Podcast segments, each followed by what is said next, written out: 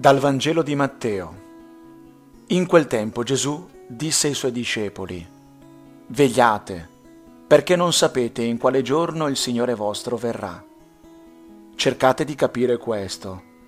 Se il padrone di casa sapesse a quale ora della notte viene il ladro, veglierebbe e non si lascerebbe scassinare la casa. Perciò anche voi tenetevi pronti, perché nell'ora che non immaginate, viene il figlio dell'uomo. Chi è dunque il servo fidato e prudente che il padrone ha messo a capo dei suoi domestici, per dare loro il cibo a tempo debito? Beato quel servo che il padrone, arrivando, troverà ad agire così. Davvero, io vi dico, lo metterà a capo di tutti i suoi beni. Ma se quel servo malvagio dicesse in cuor suo, il mio padrone tarda, e cominciasse a percuotere i suoi compagni e a mangiare e a bere con gli ubriaconi, il padrone di quel servo arriverà un giorno in cui non se l'aspetta e a un'ora che non sa. Lo punirà severamente e gli infliggerà la sorte che meritano gli ipocriti. Là sarà pianto e stridore di denti.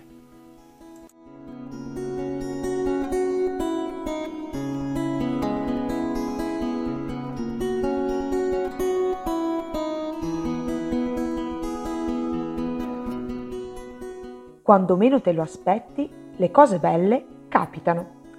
E proprio per il fatto che non conosci né il luogo né il momento esatto, ciò che ti accade acquista un sapore tutto speciale. Anche nell'imprevisto, però, dobbiamo essere preparati. Questo brano del Vangelo mi ha fatto ripensare agli esami universitari, quelli per i quali non sapevi mai cosa potesse chiederti il professore nell'immenso programma che ti aveva dato da studiare.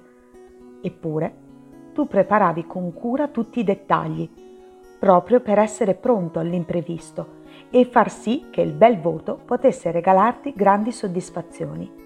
Così anche il Signore ci chiede di essere pronti, di vegliare e preparare con cura la sua venuta, non solo per goderne appieno l'amore infinito, ma per evitare di perdersi e rincorrere false speranze. A tutti sarà capitato di dire lascia che le cose vadano così come devono andare.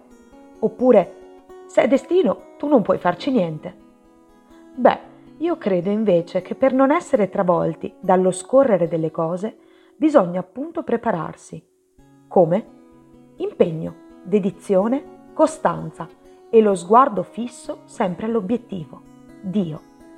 Credo in fondo che non ci sia nulla di più bello e appagante nel rimanere affascinati dopo più di duemila anni dalla sua venuta, di tutto l'amore che ancora oggi riesce a donarci. Oggi mi prendo un piccolo impegno di fede che riesco a raggiungere e pianifico il tempo necessario per poterlo realizzare.